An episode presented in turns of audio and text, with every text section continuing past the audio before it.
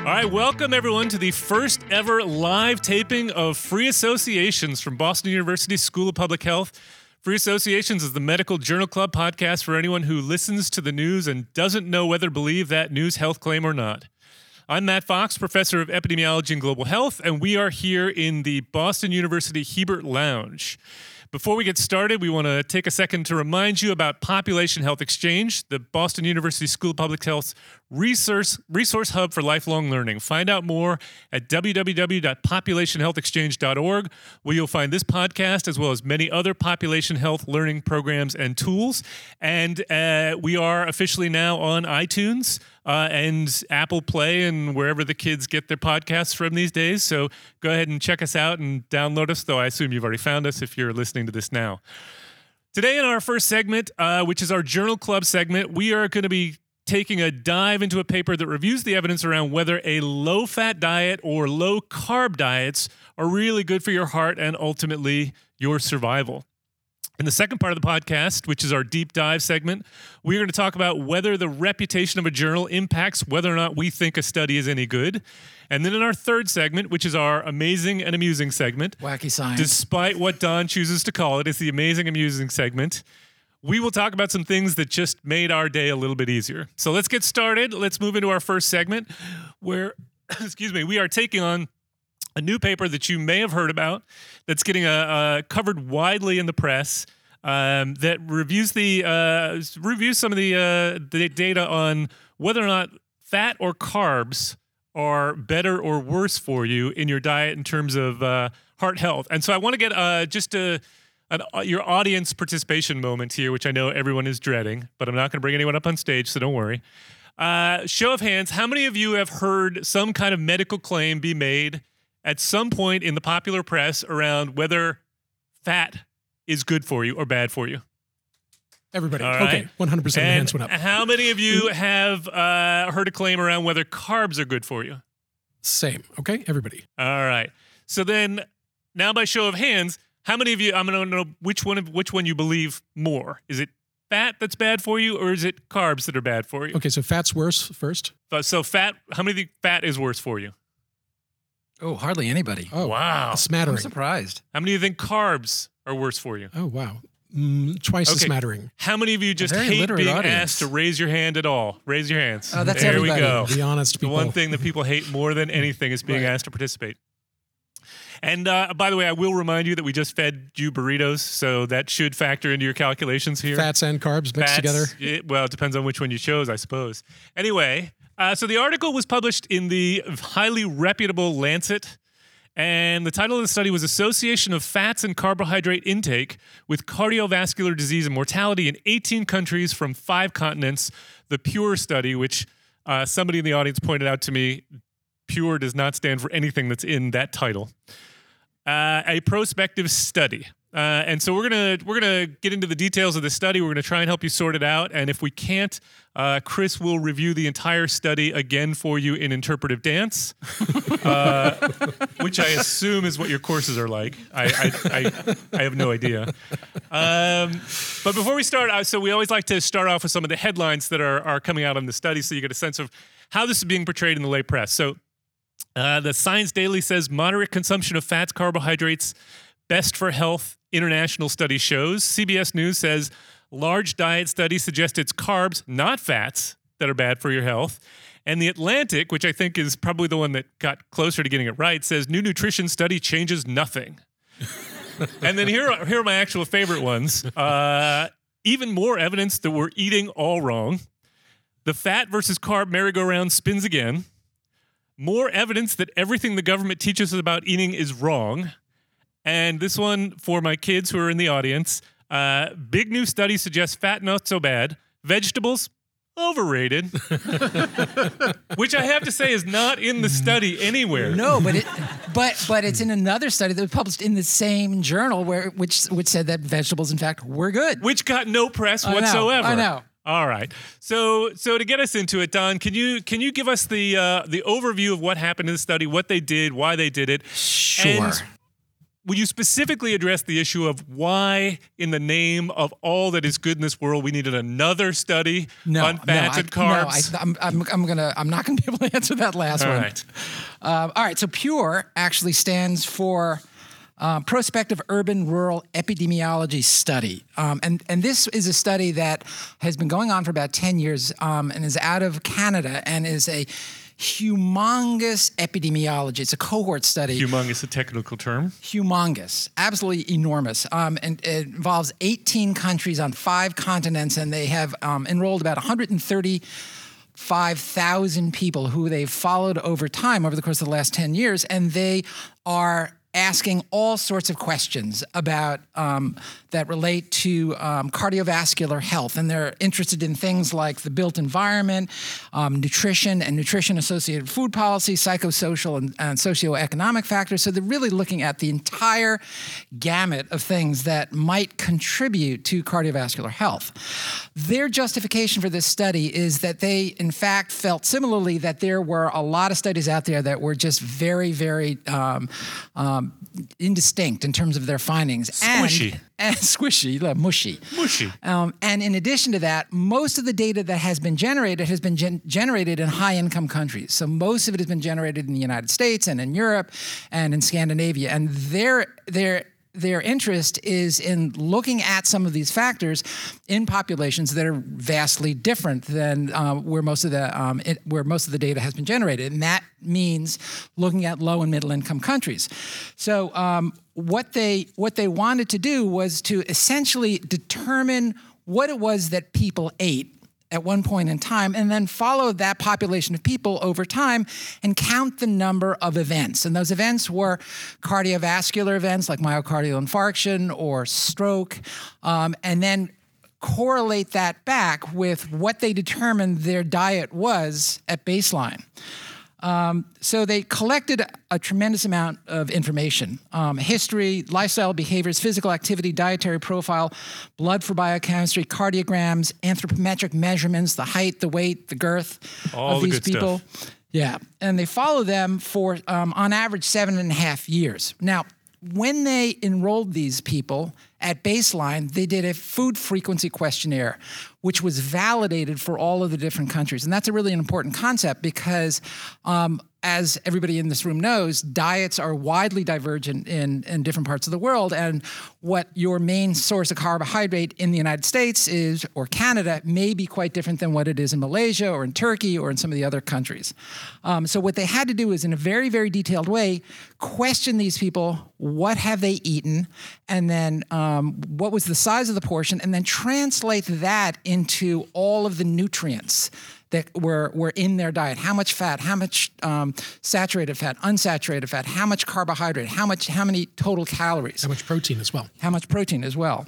Um, and what they did was they did that questionnaire at baseline, and then they um, evaluated these people at three and six and nine years after to count the number of events.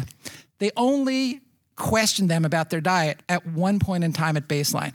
And when they questioned them, they asked them, What have you eaten on average over the course of the last year?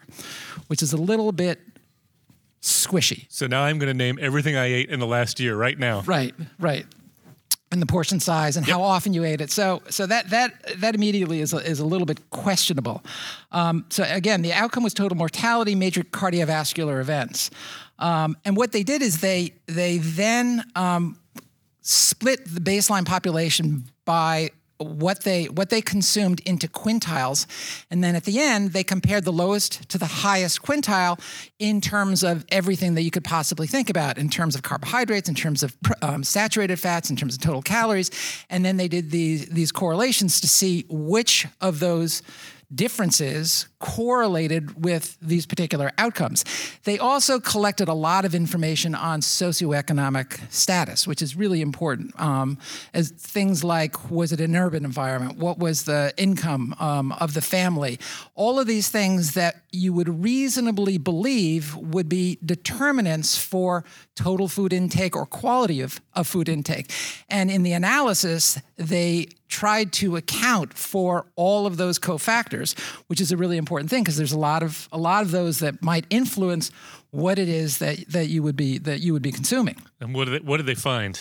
So they um, had 144,000 participants, and uh, 135,000 were included in the analysis, and the, the, the difference being those who didn't have complete follow up.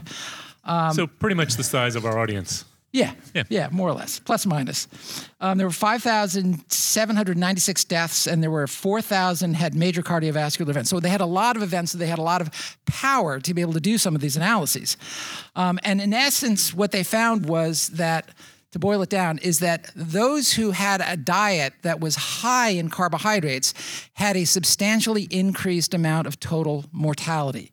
And they also had a um, elevated amount of cardiovascular events like stroke. And those that had very low levels of car- carbohydrate intake and cons- consequently high levels of um, fat, saturated fat, polyunsaturated fat had um, had very good outcomes in terms of, of mortality. So this is something that really turned, I think, the entire the entire world on its head in terms of of uh, of thinking about the, the you know the correlation between um, dietary intake and, and mortality. And I think there, I think there's a, there's a lot to, to unpack there. and in uh, you know, it's not clear to me exactly how much of it contradicts what we knew before, and how much of it actually kind of fits with what we knew before, or how little we knew before. But to get us get us into it, let's, uh, Chris, I'm going to ask you to uh, start us off and and and give us your take on this. Uh, is it a good study? Is it a bad study? And specifically, I want you to, following up from the previous podcast that we did, address the question of whether or not I can now, in light of this study, eat an entire box of cookies while watching a Gilmore Girls marathon with my kids. Well, you can definitely do that. I can tell you that much. All right. Um, I mean, I was almost thinking that would we should we should have a spoiler alert, like in terms of you know, is a high carb diet better for you or a, or a high fat diet for you? And the answer is yes. Uh, so definitely one of those is true. Yeah. Since one of them must be false at the same time. Um, I, yes, this is a this is a fantastic study, but we have to remember this is We may not agree. um, this is a this is a this is an observational study, uh, and as we say every time we talk about observational studies, there are risks to observational studies in terms of inferring the direction of causality and dealing with biases and dealing with confounding. And so the fact that this is a a, a this, you know this puts the big in big data, right? This this is about as big a study as you you could get It's really big. um, doesn't negate the issues about causality and confounding and bias. All it means is that you can be wrong, but precisely wrong. I guess More and the- more confident in the wrong answer. Exactly. So the, the, the sort of the you know the errors of interpretation have not been removed by the sample size. That that's the first thing to sort of sort of focus on here. Um, but with that said, I mean, it's sort of it is a kind of an awesome amount of work that went into this. It's a, it's sort of like the Framingham Heart Study, but but ten times. I mean, this is, uh, lordy, this was a lot of work to do this thing. Um, and the the analysis were were elegant and interesting.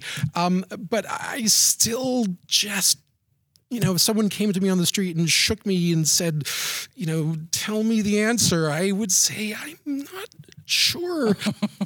I don't really know the answer because I, I can't tell whether these things are really due to reverse causality or, or, or bias or confounding. I just don't know. What and what what So- what concerns you specifically? Um, specifically, well, I, I mean, it's it's certainly not the, the the data per se. I mean, the the um, I think what what concerns me is looking at the history in totality of dietary science on this question and how uh, you know, as all of us know, we sort of lurched from one extreme to the other, and and yet every generation seems to recapitulate the same errors. Is that you know the the the problem is partially nested in the methodology that these the tools we have epidemiologically can't really answer the question in a way that that is is fully satisfactory. Um, and and yet we also know that doing a, like the, the equivalent man, sort of mega randomized controlled trial It's would just be not possible. fiendishly difficult and probably impossible. Not possible. And and so I'm I'm sort of left waving my hands and saying I just don't know. I just don't know. So, so Chris, I, I, would you? I mean, I, based on the the previous discussions that you and I have had, and my take is that you would not be probably convinced by any observational study of a dietary the dietary impacts of, of pretty much anything. I'm, I and without a randomized trial, you are you're not buying it. I'm skeptical at baseline. uh, Why? just because we have been fooled so have many times on this same issue, and it is just another permutation of the same question where we can't actually resolve the the, the issue of causality. all right, all right, Don. Uh, and a- and plus, you know, there there are some methodological issues here that are problematic, and I think Don is going to um, harp on one of them, which is the fact that they only measured the food frequency once and then extrapolated that forward by nine years, plus or minus, uh, and that seems bold. It's Yeah. my- Don, you want to bit harp on that? Devil, Bold devil, bordering on- it's devilishly bold, difficult. bordering on saucy. Yeah, yeah. No, I mean, I mean, clearly people's diets can change, and and and their diets can be associated with other health-related factors. I think that that's one of them. I think one of the other ones, and and we we we don't get into tables and we don't get into diagrams because they're don't. really hard to talk about over the over a podcast. But I mean, I think one of the things that you and I were talking about earlier, Matt, was that. Um, almost all of the effect that we're seeing that is being driven by the in, effect on mortality that's being driven by this high carbohydrate intake is occurring in the non-asian populations which is exactly opposite of what we would have thought. And and uh, because we would think that the high carbohydrate diet would be typical of diets among um, asian populations. But if that were in fact true, we would expect most of this effect to be seen in the Asian populations, but it's not. It's I seen agree, in the non-Asian populations. No, I agree. The only thing I could think of is maybe it's that there's there's the the amount of carbohydrates being consumed in in some populations is so high that going even higher doesn't seem to matter compared to the baseline of already having a lot of carbs in your diet.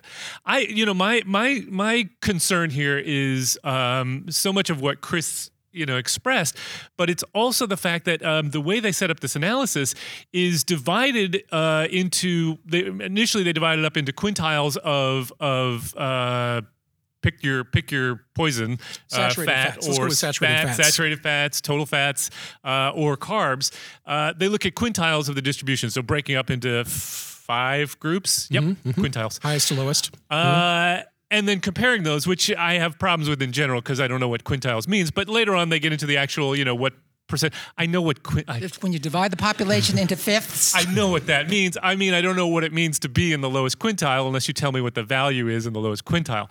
But my point is, um, when they when they compare these, they compare them all separately. So they look at being in the highest versus the lowest quintile for fat is for some being the highest some, somehow seems to be pretty good for you.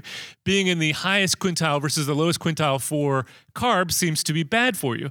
But these are not unlinked events. Right, if you right. have more carbs you're having less fat. And so necessary. i think part of what we're looking at is these are just two things that go hand in hand Yeah, and, it's sort of the, the s- the stretch Armstrong squeezing the toothpaste. i don't know what you're talking about You know, well, if you squeeze Stop the toothpaste, it goes hands, this Chris. way. The other way. It it has to. Right, we're moving. creeping me out here, we're moving You're the abs- bulge of nutrients on one one side or of the spectrum or the other. okay can we turn thi- chris's microphone off I think the other problem I had was that you could you could really think of of, of saturated fat as a proxy for for non-poverty.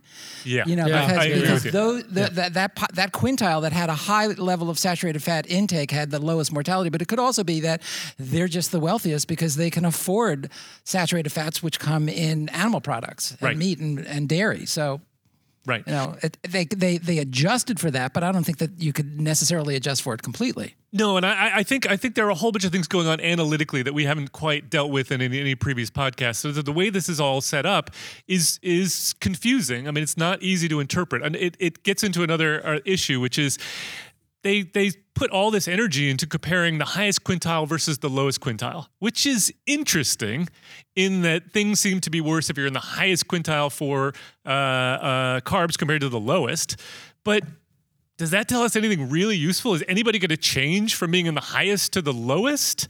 People are going to change maybe from the highest to the second highest. Or, you know, if we're really mm-hmm. lucky, maybe we get them down two, but no one's going to go from the highest to the lowest. Mm-hmm. And so I'm mm-hmm. not sure we get the most useful information out of just comparing the extremes, other than to tell us maybe something's going on. But it doesn't correspond to what I want to know, which is what do we tell people to do Right. from a public health perspective? Right, right, right, right. Because if you start thinking about this in terms of the absolute values associated with any two pairs of adjacent quintiles, the differences are quite small. Whereas, you know the, the lowest to the highest, you might have a a three percent difference Right. over the seven years, but adjacent it's like less than a you know it's a percentage point at most, uh, and often no difference whatsoever. So are we then to counsel people to radically shift their diet, which would be like a fifteen percent shift in their the composition of a diet? That's hard for people to do, uh, and maybe depending on your socioeconomic means, it could be impossible to do. So it's it's it's it's preaching re- a recommendation that is sort of you know frustrating because of it. It's it's it's unattainable, uh, and yet the, the net benefit might be nil. Yep. Uh, Yep. As, as a consequence, so yeah, it is. It's very frustrating. And Don, did you want to did you want to talk about the the base the fact that they only had a baseline measure of the food frequency as as a concern? Didn't I already talk about that? I don't know. Was I listening? We did mention that. we did.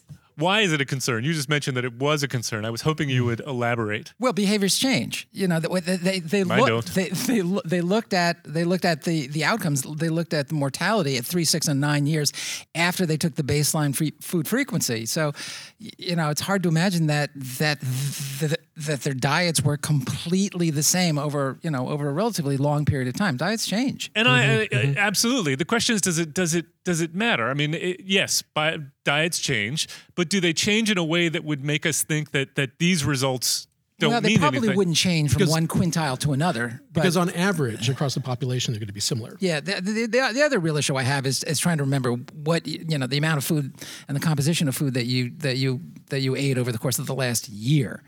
I mean, I can't remember what I ate, had for dinner last night. Oh, it was a burrito. Yeah. Well, if if I could walk this back, I mean, You can. We we we have we have been counseled that we should remove fat from diet, and now we're saying We we're, have. we're walking that back and say, okay, maybe maybe not all fats are so bad. It should just saturated fats are good, so we should not do unsaturated fats. Uh, and so unsaturated fats. Well, wait a minute. It turns out that there's two kinds. There's this there's the the trans unsaturated fats, and there's the cis unsaturated saturated fats, and one is made by evil companies like Nestle, not Nestle. Um, I hope they're not scratch listening. that. Scratch that. Um, some unnamed company beginning with N that um, we won't name, um, making these horrible products using chemical catalysts to hydrogenate their their fats or dehydrogenate them, I guess. But uh, whereas the other ones come from cows or goats, uh, and they're therefore good. I mean, you know, so we were parsing this and we were saying, well, it isn't so. This isn't. This whole group is not so bad. It's actually this subgroup, the trans fat acids, which are are the worst. And and yet in the and again in their analysis here, we're we're seeing that the you know they they, they have this beautiful graph where they sort of look down at the dis- different kinds of fats, saturated fats, unsaturated fats, monounsaturated fats, polyunsaturated fats, and they all were associated with improvements in terms of cardiovascular risk. So you're like, well, wait a minute here. I, I- thought that though the the, the, the trend was that Except this for trans supposed to fats. be- They didn't look at trans fats. They didn't look well. They looked at well. They, they looked at at polyunsaturated fats as a group, which would include the trans fats. So you're right. So maybe you could argue that the cis fats are balancing out the trans fats, and, and it's a it's a it's a wash, which would mean that the cis fats has to be that much better than the trans the, the trans fats to completely balance it out, so that on average they look better. But the point is, it all looked better, and it shouldn't have all looked better because that's the not not the direction we're expecting it to go. So what? Is going on here exactly? You look- you This look is upset. Vexing. So is this is this so so so so so to follow that up? So is this the is this the confounding problem? Is this the problem that you know? I mean, we're we're we've controlled for certain things that we think are important that might also explain cardiovascular events and death. Well, but I think there Don are these put his other finger on things. it. I think he really did when he was talking about you know What did he say? could, could diet be a proxy for for poverty. And you know they, they do talk about that in their discussion. They do? What'd they say? Well, they said they could be. There you have it, folks. They are brilliant. I Brilliant. was like, and they said we attempted to control for it, but maybe we didn't. That's what they said. Yep, that's what they said. you know, we the other, attempted to, and we might not have. the other issue that I have So- difficulty with is uh, get, getting back to the other paper that appeared in this issue of the Lancet by the same people in the same population. Same people, same population, same time. Did not get any headlines. Right. Go ahead. It's fruit, vegetable, and legume intake and cardiovascular disease and deaths in 18 countries, a prospective cohort study, where they found exactly the opposite. They found that, in fact, if you ate fruit, if you ate legumes, if your consumption of carbohydrates were high, It was good you had you. decreased mortality. Fruits and vegetables good for you, How, how do you kids. how do you reconcile those? Well, Fruits and maybe they're, vegetables they're good talking for you. about pasta and pasta and taro root and, and rice and and uh, yeah, I mean, they, wheat they, they, they did they did talk about refined carbohydrates and processed carbohydrates. six sugar rings as opposed to five sugar rings. Yeah, right. there's- okay, there's a little bit of and truth to that, sucrose. but- Got okay, so It's- so it's totally different. So where do we come Even though down? biochemically your body converts fructose into sucrose, uh, into, excuse me, into glucose, it all goes into the same Yeah. pathway in the end. So it, it doesn't really matter. All right. So so clearly there, we've we've we've got some evidence of benefit and harm, but we also have concerns. Given those concerns, where do you come down? Can I can I eat the Twinkies or not? Oh, definitely, you can eat the Twinkies. Why? No question about it. Twinkies They're 'cause really they, good. They're good. They're natural. Yeah, they are. Now, where do where do you come down on this one, Don? Um, I think the jury's out. I Jury's think it, I think it's I think it's intriguing. I think it's flawed, um, and I think it's it's you know it's it's job satisfaction for scientists. You know, it's More research is needed. more research. More is needed. research is Yeah. needed. Got it. Chris, how about you? Well, I, I think I said it at the beginning, but I, I agree with Don. I mean, I think you could summarize this this this analysis. We did a gigantic epi study. We controlled for some variables. We found some associations. They could be not linked causally or biased or confounding, and we're not sure. More research is needed. Okay, so just just take that whole piece, and we don't actually need Chris and the rest of the podcast because we could just repeat that for every journal article we do. That's that's pretty much the same story. Very frustrating, actually. Very It is. frustrating. It is. I, I think you and I don't necessarily agree. So I would say I'm I'm, I'm kind of mixed on this one. I definitely agree with you. The jury's still out, um, and I, I I would like to see more evidence. I'm not convinced that the effects that we're observing aren't explained away by by confounding by the fact that as we say risk factors like to party together. And so it's hard to tease out the effects of one uh, risk factor from the other when you don't have really good longitudinal data over extended periods of time which they don't have here. So i'm not convinced. I'm also not convinced they're asking the right questions. Uh, you know I, I think that it, it- you know the one thing you never know in studies like this is what what does it mean to to go from the highest quintile to the lowest quintile? Does that mean that i just stop eating carbs? In which case i just eat less which presumably is probably well, depending on how much I eat, might be good for me, might be bad for me, or do I replace it with something else like fats or protein to just start eating? I mean, should we all just eat protein only? Eh, There, there are a not whole according bunch to of this different. study. It was Okay. a wash. All right, so I'll cancel my plans for the Outback Steakhouse after this. Got it. Uh, you know, it's just not clear. It's not clear what the what the actual question is. So we'll we'll we'll leave it at that. Unless Don, you want to have the, No, the, the- the- final just, word. just the only other point I, ha- I, I have, and it goes back to the baseline He does want to have the final word. Food frequency questionnaire. You know, I think to parse out the nutrients to the extent that they did in terms of monounsaturated, polyunsaturated, and refined carbohydrates too much for you? is over precision. Because it's all based on the the report that the individuals gave them at baseline Hmm. about what they ate, and if they're off just a little bit, you can really throw those those those those individual nutrients completely out of whack. So you're not they're saying- basing a whole lot of conclusions on some, I think, sketchy baseline data. So there's misclassification here, but Yeah. again, on average, it's going to kind of. Don't you think it's going to kind of hang, uh, roughly, approximately? No, no, no, I don't think so. Because we do see these dose No, because th- there are so there are there are there are so many differences in terms of the nutrient content of the various foodstuffs. If you know, if you make a a small error or a small overestimation, you could way overestimate the amount of polyunsaturated fats that's in somebody's diet. So you're not you're not specifically saying you don't believe that the different types of fats could could plausibly have different effects. You're just saying you don't think they could reasonably measure, expect to measure each of those individual categories very well. Right, and therefore they, they can't base their conclusions on that. Fair enough. Yeah, yeah, right. yeah. No, I mean, I, I, I, I think, I think we're stuck here. And the other thing that they, they didn't really uh, deal with is um, genetics. My, Yeah. my gosh, I mean that that's huge. I, I, I don't know if you if you if you let this um, this one uh, caught your eye, but. Um, Europe was represented by one country, which Well, was North America was, North America was almost Canada. entirely represented by Canada. so all of Europe was was Sweden.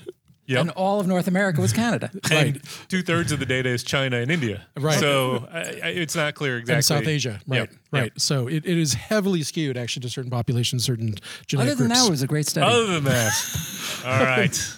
Let's I mean, they move didn't, on. They didn't Let's even talk about total calories, but I don't even want to go there They- because it's a mess. They It's did adjust mess. for total cal- calories, though. But anyway, let's move on. All right, so let's move on to our, our second segment. Now that we have sorted that out, let's uh, let's talk about journal impact factors because this this article came, or not impact factors, but the quality of a journal. This this this article came out in the highly reputable Lancet, uh, and Lancet is one of the these top tier journals like New England Journal.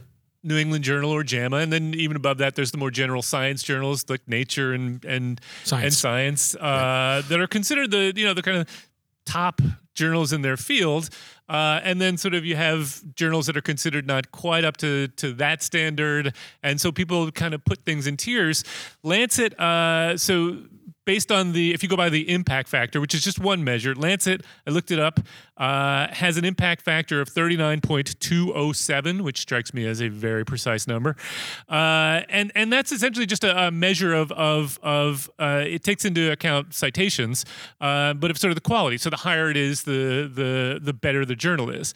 And so my question to you is uh, i think a lot of people when they look at um, the the journal rankings, uh, think of these as implying quality about the the studies that are are published in them. And clearly, we have just looked at the Lancet study that we have lots of problems with. So, is it is it fair to equate quality with rankings like an impact factor, or are we making too much of of of publishing in the Lancet the New England Journal? Chris, what do you What's your take on that? Um, well, it's a complicated question, but I mean, obviously, the the You're a complicated the guy.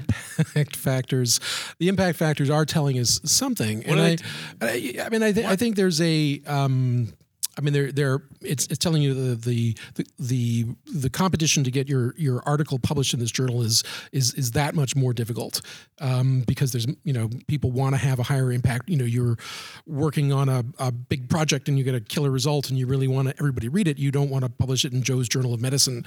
You want it to be the New England Journal of Medicine, the local journal down the street. Um, you want it to be seen worldwide, and so there's that competition of these journals can be that much more choosy on terms of of, of, of harvesting the best papers. And I think the peer review process does also tend to be better. And so oh boy, I, I not perfect, but I, I think on on average it's, it's better. Uh, for better, s- better, better at top tier journals. I Do you have any evidence to? Well, I back mean, that claim up? JAMA, for example, um, often requests the data sets and will have their own statisticians review and reanalyze the data. So I- think that's an important quality control measure. And the British Medical Journal has has this open trans uh, open review process where you can see the reviewers and they can see you, and so it kind of you know de-snarkifies the process where people can't take cheap shots at each other because they know who they are. Uh, and I think that the Does that does that make the science better? I think on average it probably does. And are you saying there are are there no exceptions? Of course there are exceptions because we we choose these exceptions for our course. um, uh, you know, when we're trying to show that the, right. the JAMA, New England Journal, and Lancet and BMJ are not infallible, we want to find juicy examples of where they were very fallible. So nothing is perfect, but I think on average there is a, a trend in that direction. Now, if you ask me how big is that trend, I don't know. And if you ask me, is that trend a linear trend? Is it like directly correlated with impact factor? I don't know, and I would doubt it. My my guess, total guess, is that this is probably a lot like the U.S. World News and News and World Reports college rankings. That there are like a handful of colleges that always seem to be at the top and get the ratings, and maybe they deserve it, and maybe they don't. But on average, Harvard is a very good school. But then there's this very large sort of a collection of colleges and by analogy journals which are also excellent in that slightly second tier. And they're all kind of trying to scratch each other's way up and down that impact mm-hmm. factor mm-hmm. scale. But on average they're probably about the same. I mean that's my guess is that that there's, that at a certain point it matters not so much.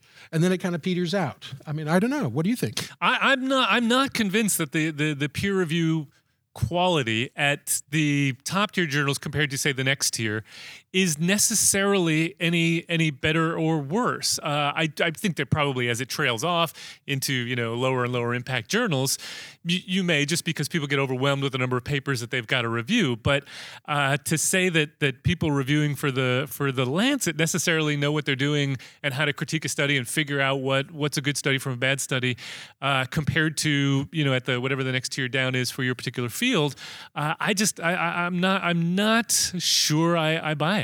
Well maybe if we looked at it using quintiles Ah, that is it.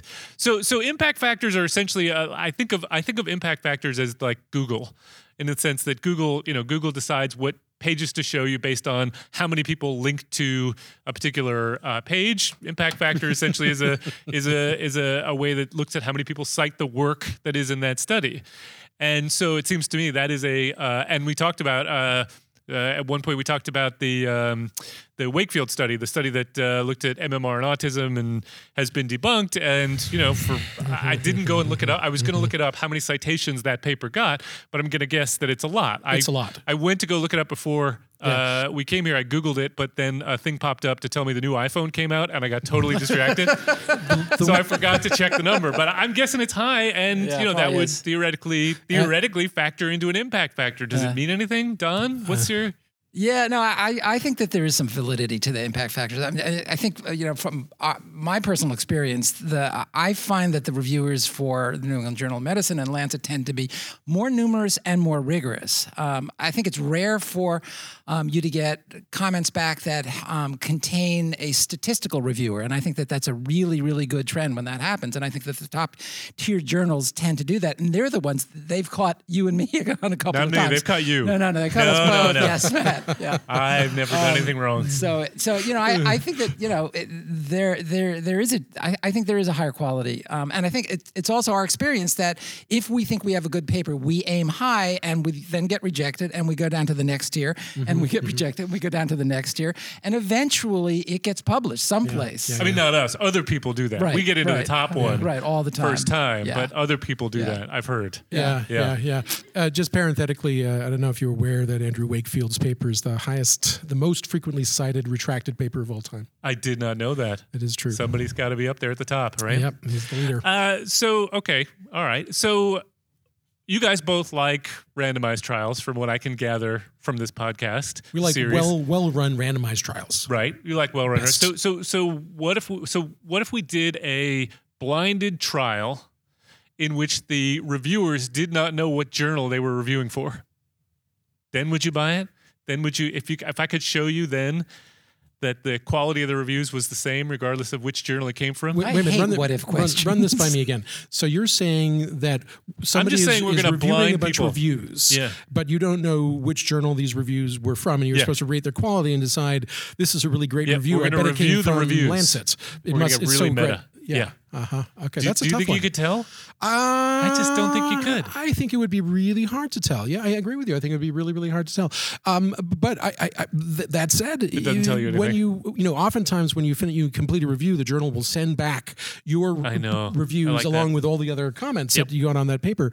And for some of the lower tier journals, I have to say some of the reviews uh, are not all that good. Okay. So I don't know. It, I mean, it does seem to trend that way, but I I would agree with you. I think that it to to uh, if you're going to talk about the difference between the top quintile and the lowest quintile, absolutely. But we're not talking about that. I'm talking about the top quintile compared to the next I think quintile down. I think it would be tough. I bet it's more reputational than it is actual. I think it is. I think there's a lot of reputational. The quintile, stuff. the quintile pairings are, are, are tight. Quintile to You know, I think, that, I think there's one other factor, and that is that a lot of the a lot of the the papers that are submitted to these journals don't ever make it really to the reviewers. It's the editors themselves that True. do the first cut, and I think that the, the editors for the top tier journals, uh, you know, are full time editors, and they and they oftentimes um, you know have have more experience and they've been in the business a longer time. so are they are the, and, I, and I think you hit the nail on the head. Are they necessarily at the top tier journals looking for the highest quality studies, or are they looking for the biggest study or the one with the most interesting find? I mean, there's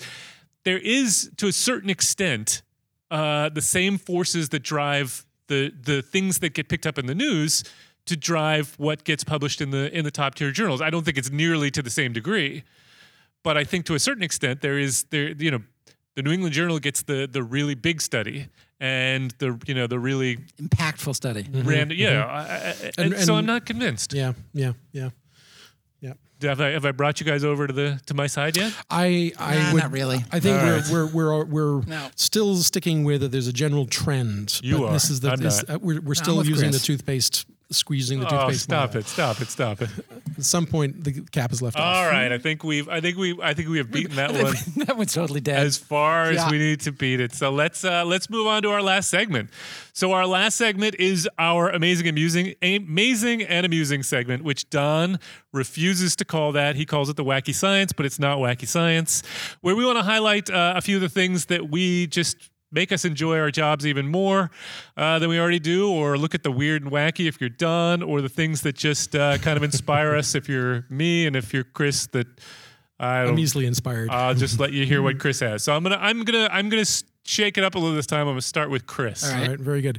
Uh, so, um, you know, I was looking at your desk uh, today, Don, and there was your your back scratcher there, which which brought today uh, to mind a uh, the word of of the day, Curious where this is ac- going. which Yeah. is acnestis, a k n e s t i s. Anybody know what acnestis is? Acnestis. It's, it is a Anyone? in the audience? is a noun for you Greek scholars. It is the the place on your back that you cannot reach to scratch. The acnestis. The acnestis. I should know Okay. that, that definition. Use it. Use it in a sentence. Um, the acnestis is a vexing spot in the Ah, middle of the night. Well done. Well done. Um, yes, it, uh, it comes from the Greek knes, connect, connect, connect. Uh, we don't- anyway, which keep means going, keep uh, which means interestingly cheese grater or spine. Yeah. Right. No. obviously, I was going there too. I Um, was going which there I think too. has sort of a you know a, a, a anyway. Um, the, the, the reason this came up is is because I I, uh, I was casting around today for um, fun science, amazing but true science studies, uh, and I was going to do CD three hundred eighteen is a ligand for CD six because that sounded like a really sexy title No, that people not. would be into. But then I found a much better one, which is about about. About grooming and the acnestis spot on bees Bees. um, and uh, and Yep. pollen collection. Yep. Now, I, I I was not aware of this, um, but you know, you know, when a flower makes pollen, it makes a finite amount of pollen grains, and, and pollen is a very energy intense thing to make because it includes all the DNA of the next generation. It's it's a you know it's, a, it's the it's the haplotype, and so these these pollen grains are are precious stuff, and bees are incredibly efficient at gathering up pollen. Um, I mean, we think that they are, but I didn't realize how how ruthlessly efficient they are. Ruthlessly. 95 to 99% of a pollen of a plant of a flower's pollen will be gathered by bees.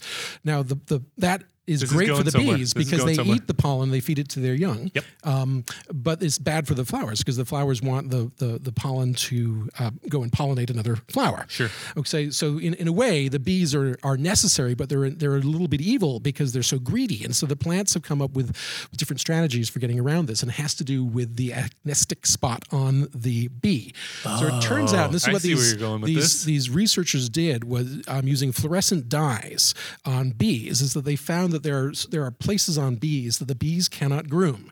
So if you ever look at a bumblebee, that it goes to a, a you know a series of flowers and gathers up all this all this pollen and it catches it on its bee baskets, which is like the the the, the you know the, We- the we- we've seen- we've seen the on bee movie. left. We've seen the bee you've movie. it. We So- know. and it, Yep. it, it creates this great big bubble of pollen, um, absolutely stuffed with pollen, um, and that's where most of it goes. But in the process, the bee is covered with pollen, and it doesn't like this. And so when the bee, particularly when pollen settles on the head of the bee, the bee wants to groom, and it's got all these grooming combs all over its legs, which it uses to gather up the pollen, and it tries to gather them up into its baskets and and carry it back. But there are places on it on it which it cannot reach and it cannot groom, which are basically right behind the the head or between its antenna or in the sort of the gap between its thorax and its abdomen. I was always wondering about that. yeah. No. and, I, and then in generally I think we were talking about that last night, right? A long stripe across the mid, the middle of the back and also the middle of the, the midline, dorsal and ventral. And so these are called the, the safe spots for a, uh, for a bee because they're the places which get saturated with pollen, but the bee can't groom off and cannot then bring home and feed.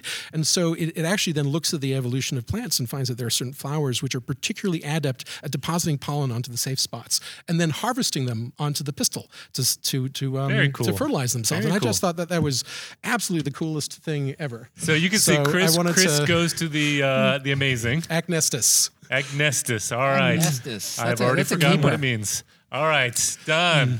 All right, Don so, Don goes amusing. So I got Let's two see if he's true to form. things that I want to two, two, two, getting yeah. greedy like a bee. I am. All right. So the first, the first is an article that was published in the British Medical Journal in December of 2012. so this would be the Christmas, issue, edition. the very f- famous Christmas edition of the uh, BMJ. Um, and this was a um, study that was done in England where they um, administered a questionnaire to people who were brought to the hospital complaining of abdominal pain and who might have appendicitis. And that in that questionnaire, they asked a bunch of questions. But one of the, the main questions that they asked is on the way to the hospital, did your transport go over speed bumps? And if it went over speed bumps, did that make your belly hurt? and they found when they did um, an analysis, they had 64 participants who had traveled over speed bumps on their journey to 64? the hospital. 64. Yep. 34 had confirmed histological diagnosis of appendicitis, 33 of whom reported increased pain over the speed bumps.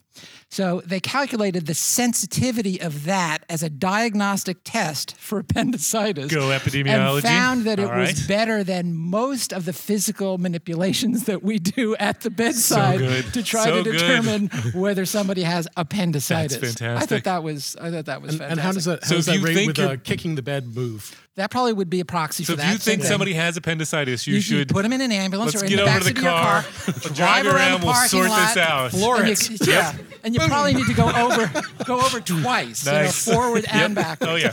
No, but seriously, it had ninety seven percent sensitivity. Get some air there. Only thirty percent specificity. Yeah, so, so it a needs some lot, a, lot, improvement. a lot of false positives, Right. but we can live with that. They didn't determine the, the size Who or the speed. Who cares how many unnecessary Right. appendixes we take out? Right. That's a likelihood Appendixes? ratio of about three. That's Appendices, not bad.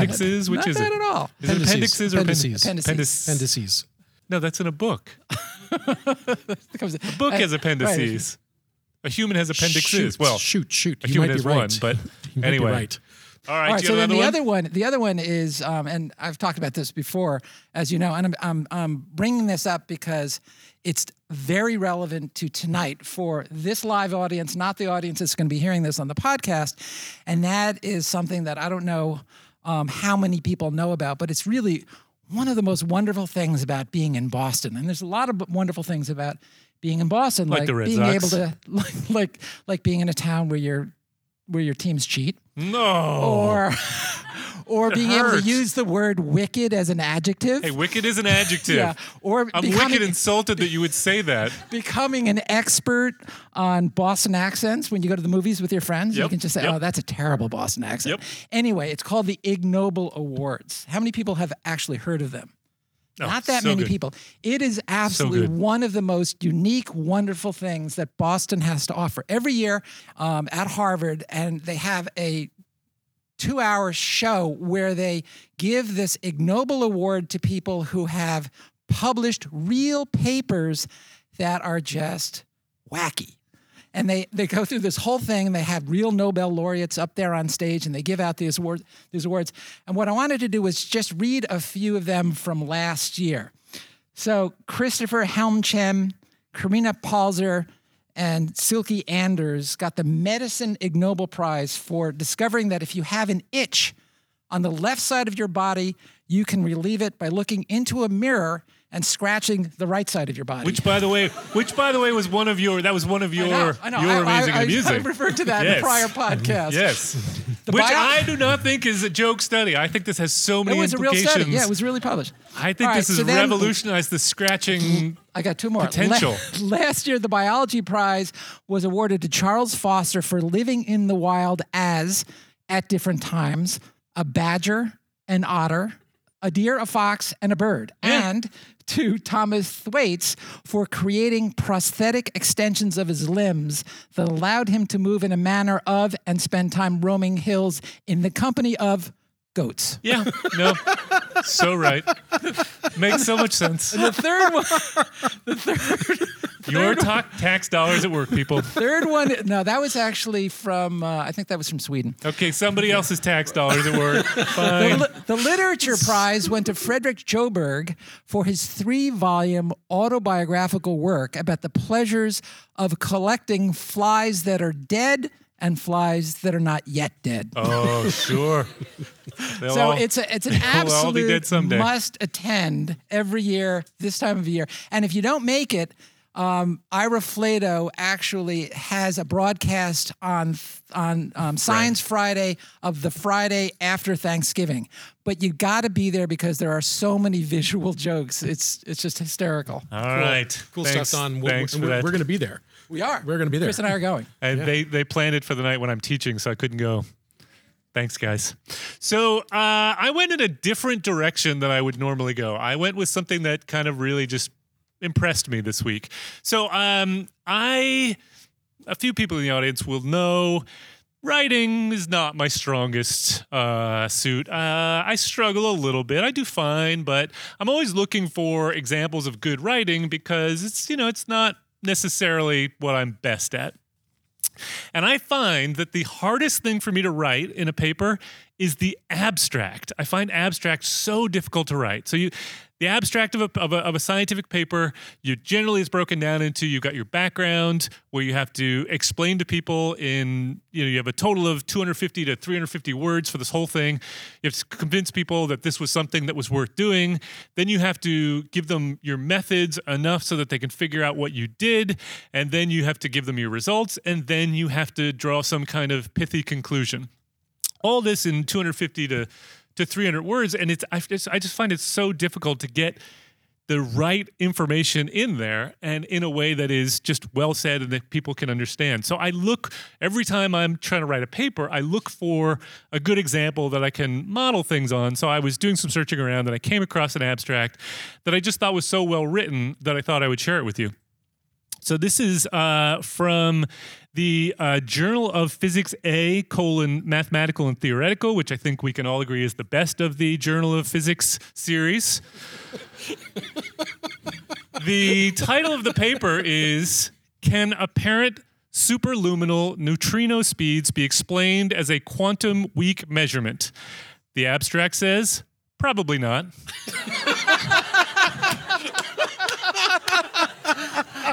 Which you know, like, what else do you need to say? It's all there. I love it, and I wish I could do that. I just wish I could do that. All right, well, welcome. That is so. That is the end of our program. If you have any feedback on this or any other episode, or you want to suggest a study or a topic for us to take on, you can tweet us at PopHealthEX. That's at PopHealthEX, or you can find us on the Population Health Exchange website at www.populationhealthexchange.org.